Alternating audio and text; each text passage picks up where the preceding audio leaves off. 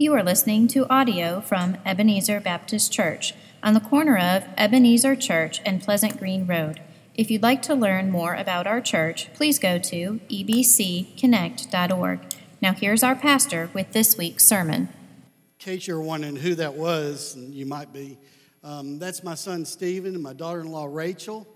And um, they've, they've been here before, but not like that. So um, it, it's good to have them in for, for the day.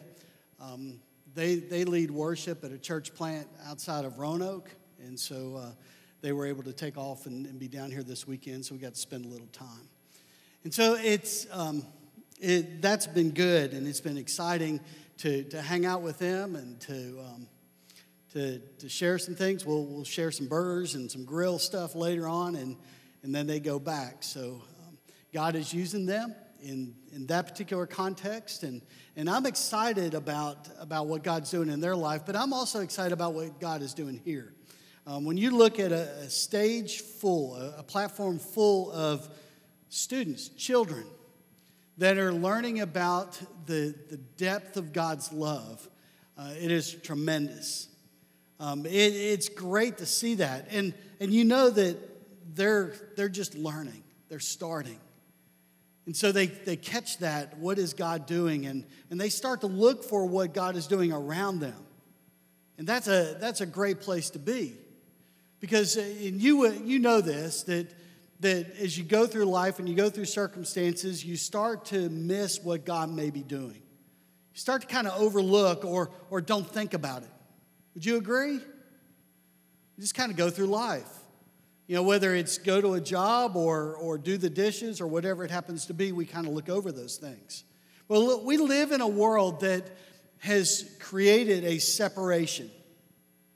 And it, and it seems, because we talked about this um, years ago, we talked about this idea that as, as the world goes and as things start to slide away from what God desires and what God wants to do is there, there would be this separation that would take place between those that follow Christ with a whole heart and those that don't follow Christ. There would be this, this gap that would be widened because as, as the world gets tougher to live in, the call to those that follow Christ is going to be one of those are you all in or not? And, and the question would be would you live that out? If you're all in, live it out. Don't go part way. Don't sit on the fence. Don't go, don't go halfway and say, it's okay. It'll be all right. Because you know that as we continue to go and the society around us continues to deteriorate in a fashion, if it doesn't change drastically by the revival of God's people and God taking a culture and saying, Wake up, Unless God does that, then we're going to see this gap continue to widen. And so the question is how do we look at it? Because we live in a world of accusations. You, you don't have to watch news very long and you see the accusation um, held by some and say, You are guilty of this, and, and they go down that road. So we can live in a world of accusation, but we also live in a world of great opportunity. Uh, that song was, was part of it. How do you want to see the world around you? Do you want to see it in, in light of what God sees? Where sin is, is so much a, a part of a culture and it, it disturbs God, it angers God, it, it messes with what He desires. we see it as God sees it, or do we just kind of cruise along and don't worry about it? So we've got to make that decision of how we're going to see the world. And uh, we're going to start a series in Psalms this morning, and we're going to go pretty short because obviously we're going to celebrate the Lord's Supper together. It's going to kind of lead us to this table where there was a decision made and accusations made against a sinless Savior who would voluntarily go to a cross on our behalf and shed his blood so that we could receive forgiveness, we could get mercy. We could get that which we didn't desire, and by the grace of God, and allow us to have relationship with Him, unbroken fellowship. And it's a great place to be. So, so as we go into this, if you would, turn to Psalm 5. That's where we'll be this morning. We'll kind of walk through this and we'll pick up some other scripture pieces along the way. But Psalm 5. Uh, this is a song, psalm, psalm and song of lament by David. It's one that deals with wickedness, but also deals with trust. And so we're going to look at this. And if you would, would you stand as we read God's word together? And we'll read the first six verses, and we'll kind of get into this this morning very quickly. It says this Give ear to my words, O Lord, consider my groaning. Heed the sound of my cry for help, my King and my God, for to thee I do, do I pray. In the morning, O Lord, thou wilt hear my voice. In the morning, I will order my prayer to thee and eagerly watch. For you are not a God who takes pleasure in wickedness, no evil dwells with you. The boastful shall not stand before your eyes. You do hate those who do iniquity. Thou dost destroy those who speak falsehood. The Lord abhors the man of bloodshed and deceit. So we're going to stop there and we'll pick up the rest of the psalm in this in just a moment. Let's, let's pray together. Father, we thank you for your word. We thank you that when we read a psalm like this and David's words as he penned this, we know that, that you identify with us. And, and Father, as we read David's struggle, Father, it's not hard for us to see ourselves in this, in this voice, in this song. And so, Father, I pray as we do that you will encourage us, that you will draw us to yourself, and, and that you will change us because we've looked at your word and you, we've allowed your word to soak in. And Father, may you do the work in us that only you can do. And so, Father, we trust you with that this morning. We ask that you would work by your Spirit. In Jesus' name, amen. So, David writes this. It's pretty interesting when you read this to, to understand David. Uh, David was a guy who started out being in a position of not king, he was nothing but a shepherd A shepherd on the backside of a hill, not even considered to be king of Israel. And, and yet we find that he gets anointed as king after his brothers are rejected and comes into this place. And as he's recognized for that, he gets chased. And so we, we kind of have to look at David's life as one of those, um, he did not pursue the kingship. He did not want to be there, but he was there. He was anointed by God to be there. And so he gets in that spot, and then um, Saul, who is king, before David is actually, actually takes the throne, chases him. And we read this because in David's life, there are times where David gets accused, he gets chased. He's basically on, on um, in a place where he's one, where folks are wanting to murder him, and he has to survive. We know that God has anointed him to be king over Israel, and we got to say, okay, God, you're sovereign, but how does all this take place within your sovereignty? We ask those kind of questions, don't we? When we see tragedy around us, we understand and we, we ask the question how does this take place within your control, God? Or does it seem like you're out of control and don't have a hand on this? And so David writes this, and it's interesting what he writes. He says, Give ear to my words, O Lord, consider my groaning. Basically, God, hear my complaint. Would you hear this? Like, like perk up your ears to me, God. And then he says, Heed the sound of my cry for help, my King and my God, for to you do I pray. And so David immediately says, God, you are the source of truth. God is a reliable source of truth for us. So immediately David goes to God and says, God, hear me. Don't mistake what I'm saying.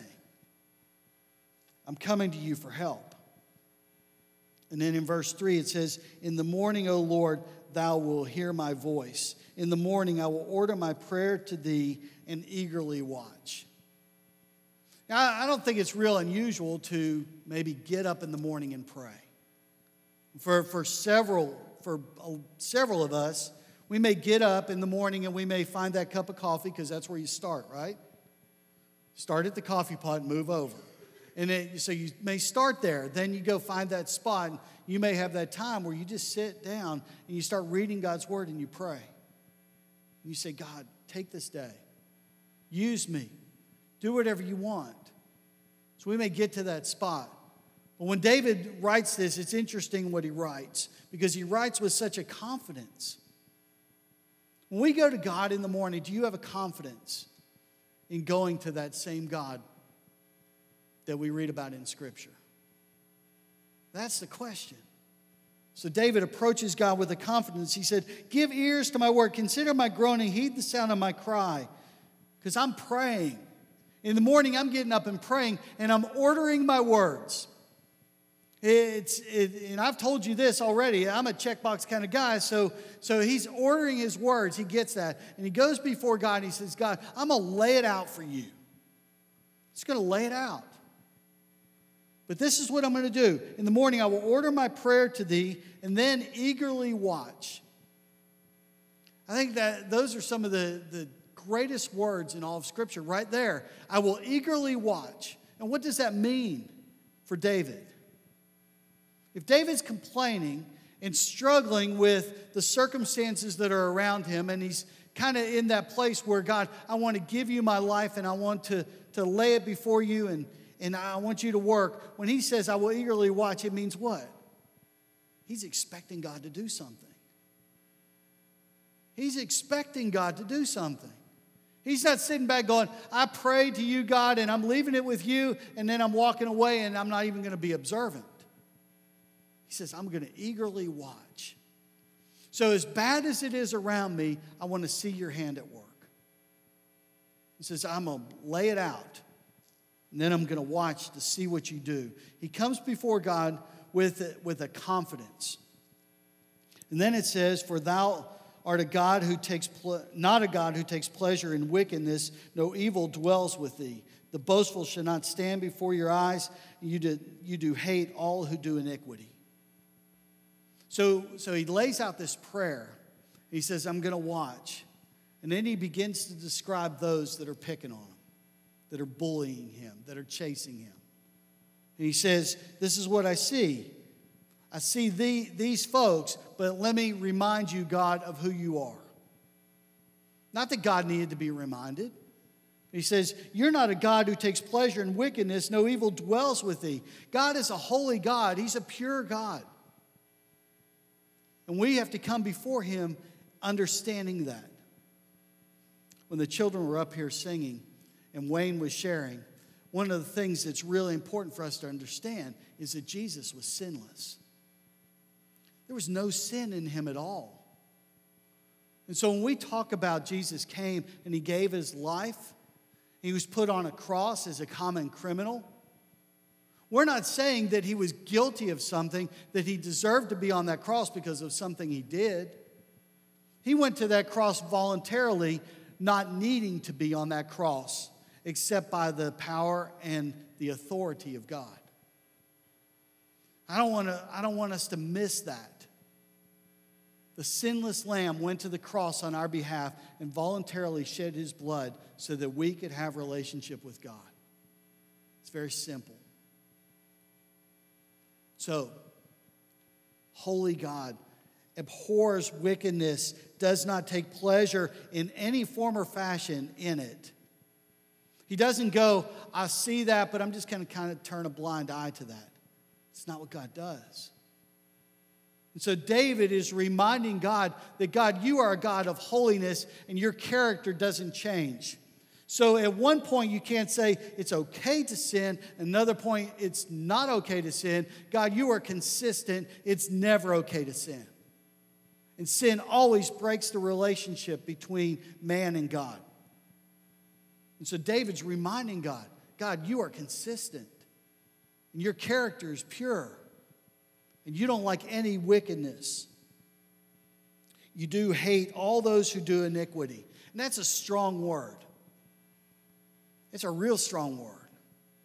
So when he writes that, we have to say, okay, God, do you not like people that sin? Because all of us in this room sin, don't we? We're all in that boat. I mean, Scripture describes us as sinners. Says, For all of sin and fall short of the glory of God. That's our state. That's our natural, the natural part of us. Paul says in Romans 7, he says, The things that I want to do, I don't do, and the things I don't want to do, I do, because the flesh is still battling within me. But then we get to chapter 8, verse 1. It says, Therefore, now there is no condemnation for those who are in Christ Jesus. Something changes.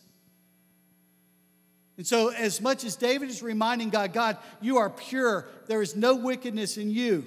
And in, G- in Jesus, there is sinlessness and purity. We are reminded that sin gets in the way of our relationship with Him and we need help. We're a people that are in desperate need of help. And because God loves us, He sent His Son to die on our behalf. It says, You do destroy all those who speak falsehood. The Lord abhors the man of bloodshed and deceit. We live in a world of falsehood, don't we? We live in a world where there's lies that come at us. Uh, I was. Uh, I was watching the, the kids in that part about um, that story in Genesis where sin entered in and the snake and the, you know, they were doing the, the whole, all that. I'm not doing hand motions. I don't do hand motions. That's why I learned to play guitar so I wouldn't have to do hand motions. And so uh, that, that whole idea. But we, we fall and fall for deceit and falsehood.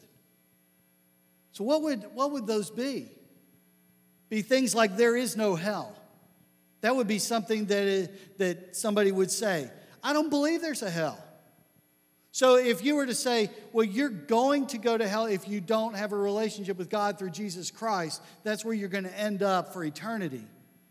A place of torment and punishment, separation from God. If I don't believe in it, it's no big deal, is it? So there'll be people that'll say, there is not a hell. Well, Jesus didn't agree with that. Jesus was very clear there is a hell. It is real, it is a real place. And those that don't have a relationship with God through Jesus Christ are going to end up in that place. Francis Chan said this We cannot compromise the more difficult attributes of God to make room for the palatable ones. Let that sink in for just a minute. We can sing and we can talk about the love of God, but if we take the love of God and don't look at the wrath of God in the same at the same time, we miss the meaning of the cross. Both. Hell is real. And so the falsehood, the lie that there is no hell can't be trusted. The second falsehood that we may hear is there's no need for a Savior, that I'll be okay, everything will be all right. And, and we may go through that, I think I'll make it, I think I can survive this. Well, apart from Christ, you're not okay. Apart from Christ, you're destined for eternity in that place called hell. So the second falsehood is that there's no need for a Savior. The third one is I can live this Christian life, and this is where it gets into those of us that may say we're believers. I can live this Christian life in isolation. You can't. God designed us to live in community. And so this, this whole idea of I can, I can stay at home and watch TV, or I, can, I don't have to go to church, or I don't have to be part of a church, eh, it's, it's a lie, it's a falsehood that we may, we may believe. God designed us to live in community, to encourage one another, and to lift one another up. To come alongside somebody who's struggling with sin and say, you, I, I want to come beside you and I want to help you work through this. And to follow Christ with all your heart, soul, mind, and strength. If you're sitting at home, you will tell yourself it's okay. And so there's no isolation in being a Christian. You cannot do this apart from the living community called the church. To the gospel, this relationship that, that we talk about, where God being a reliable source of truth and truth being laid out there, that God loves us, but He's also a holy God, is something we have to look at. We can't, cannot ignore it. This gospel and a relationship with God is personal. It's not just corporate. Look at everything will be okay, everybody will be okay. It's a personal thing. The, the easiest way to explain this is, is to talk about when we, when we say the words, I love you. Now, I can tell y'all, I love you. You go, okay, all right, it's all right. I, I marginally believe that. But if I but if I walk up to Stephen or Debbie or Rachel and I, I do a one-on-one, eye to eye, I love you, then it means more. It's personal. It's a one-on-one. And so your relationship with God is like that. Is that God says, I love the world, but I love you. And I was willing to go to the cross for you. Not that it's about you, but it's about my love for you. It's about my character and my character being in you. And so the, the gospel, this whole idea of receiving Christ and receiving forgiveness, is personal, not just corporate. The second part of today, not only is God a reliable source of truth, but God is an enduring source of life. Listen to what it says starting in verse 7. But as for me, by thine abundant loving kindness I will enter thy house. At, the, at thy holy temple, I will bow in reverence for thee. O Lord, lead me in thy righteousness because of my foes. Make thy way straight before me. There's nothing reliable in what they say, and their inward part is destruction itself. Their throat is an open grave. They flatter with their tongue. Hold them guilty, O God. By their own devices, let them fall. In the multitude of their transgressions, thrust them out, for they are rebellious against thee. Then in verse 11, he says, But let all who take refuge in thee be glad. Let them ever sing for joy, and mayest thou shelter them, and those who love thy name may exalt in thee. For it is thou who dost bless the righteous man, O Lord. Thou dost surround him with favor as with a shield. There's good news in that. Because we see in that this, this idea that it's personal for David. And he, and he looks at it and he says, I've got all this accusation coming in, and let me describe who they are. They are ones that, that their inward part is destruction itself. Their throat is an open grave, and they flatter with their tongue. Those aren't kind words. If I said that to you, you may want to punch me. But that's how he describes. That's how he describes those that are accusing him. He says, everything that's within them is decaying. And they are so far away from you, God. But he says, As for me, Lead me in thy righteousness. I want to hang out in your, in your temple. And the, the whole idea was his presence. When David says, I want to hang out in your holy temple, he's basically saying, I want to hang out in your presence. I want to be there. Wherever you are at, I want to be there. Granted, there are times in our life where we say, God, I, I, want to be with you all the time, but if you will just stay over there while I do this, I'd be okay. Because we know it doesn't please God. So we have to be really careful. So David says, okay, I've got these accusations coming in. How are they going to see me? Are they going to have the same idea of me as I have of them as we compare our lives to who God is? Because the comparison is not the person sitting next to you. The comparison is what is your life compared to who God is? so when David writes this, he, he basically says, God, I know who you are, I know who they are, and I want to hang out with you. I want to be with you.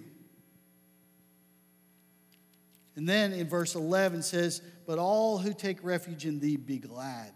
Let them sing for joy, and may sh- that you may shelter them, and those who love you may exalt in you or in thee. Here's, here's what it comes down to. If we believe God is in control and He's not silent or idle, then my steps of obedience in the face of accusation or opposition is nothing but an expression of faith, brings joy, and ultimately glorifies the Father. So, did you catch it? If I believe God is in control and He's going to act, He's not idle, then when I follow Him, regardless of the circumstances around me, if I follow Him, I'm expressing my faith and ultimately bringing glory to God the Father. Proverbs 13, 6 says, Righteousness guards the one whose way is blameless, but wickedness subverts the sinner or turns his world upside down. So, our striving may be to follow God with all that we are and say, God, would you impose your righteousness on me? The scripture's clear that Jesus demonstrated his love for us and that while we were yet sinners, Christ died for us. The idea is that, that he became sin so that we would become his righteousness. That's an awesome place to be. So, God, live out your righteousness through me. Allow me to be so submitted to the Holy Spirit that what what people would see as they bring accusation and the circumstances around me seem to fall apart, let them see Christ. And in that way, proclaim who you are. Our life, real life, is wrapped up in who Jesus is, in following Him, and allowing Him to do what only He can do. Jesus said, I am the way, the truth, and the life, and no man comes to the Father except through me. He's not only the source of truth, he's the source of life, and he's trustworthy. David knew that. And he said, For it is thou who dost bless the righteous man, O Lord, he surrounds him with favor as with a shield. What a great place to be. You remember, David is getting accused, David is getting chased. But when David can say, Oh God, you bless the righteous man, help me to be that person. And he says, You surround that person with favor as with a shield. God, you're in control, you're sovereign over that life. So, God, help me to trust you with all that I am. In God, there is no lie, no deceit, no falsehood, no pretending None of that's in God. God lays it out and says, I am a holy God, but I want to offer my love to you through the cross. Will you accept my gift? Will you accept my invitation? That's what God lays out for us. Francis Chan also said this. He said, Hell magnifies the beauty of the cross. What a statement. Because if we understand that, that hell is as bad as what Scripture says it is, that if you spend eternity there, you'll be forever wanting just that someone to come with a touch of water for the tip of your tongue as relief. You know the story. You might know the story. It's that one that says, If you will just come and touch my tongue, just give me a drop of water. It will bring relief to me. And, and yet, that's, and that's the description of hell. And when we look at that compared to what Jesus did on the cross and what he offers, we look at the cross and say, the cross in all of its grossness, in all of its pain, all of its agony, all of the blood, all the splinters, all those things that when we look at the cross, we say, that's ugly. For the believer, it's nothing but beauty because it means life for us. It means that we can experience life that goes beyond this life and the circumstances of this life, but we can experience eternal life. So the question is what will we do with the invitation of God? Hebrews 12.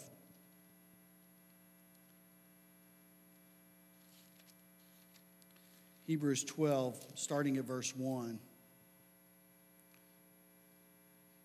describes Jesus and describes who he is and how he handled the grossness of the cross for our benefit. It says, Therefore, since we have so great a cloud of witnesses surrounding us, let us also lay aside every encumbrance, that, that thing with, which weighs us down, and the sin which so easily entangles us, our propensity to, to chase that which we don't need, which is um, offensive to God and let us run with endurance the race that is set before us, fixing our eyes on Jesus, the author and perfecter of faith, who for the joy set before him endured the cross, despising the shame, and sat down at the right hand of the throne of God. For consider him, for consider Jesus, who has endured such hostility by sinners against himself, so that you may not grow weary and lose heart. and the writer of Hebrews wrote this, his encouragement was to run after God. To look to Jesus and understand that Jesus gave all that he was on that cross for our benefit, for our salvation. We can't earn it, we don't deserve it, but the invitation's there for us to receive it. So, would you close your eyes? We're going to pray.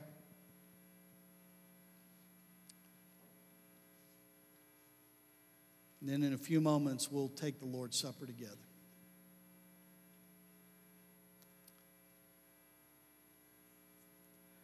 Father, we come before you this morning, and sometimes it is a great mystery into how, as to how you work. Father, we know this that you loved us enough to send your only Son to die for us to go to a cross and accept the punishment that was meant for us. And God, you ask us to admit that we sin, that, that that sin separates us from you. Then you ask us to believe and trust you with all that we are, that you are who you say you are, and that you will do what you say you will do. And then, God, you give us that invitation and say, Will you confess me?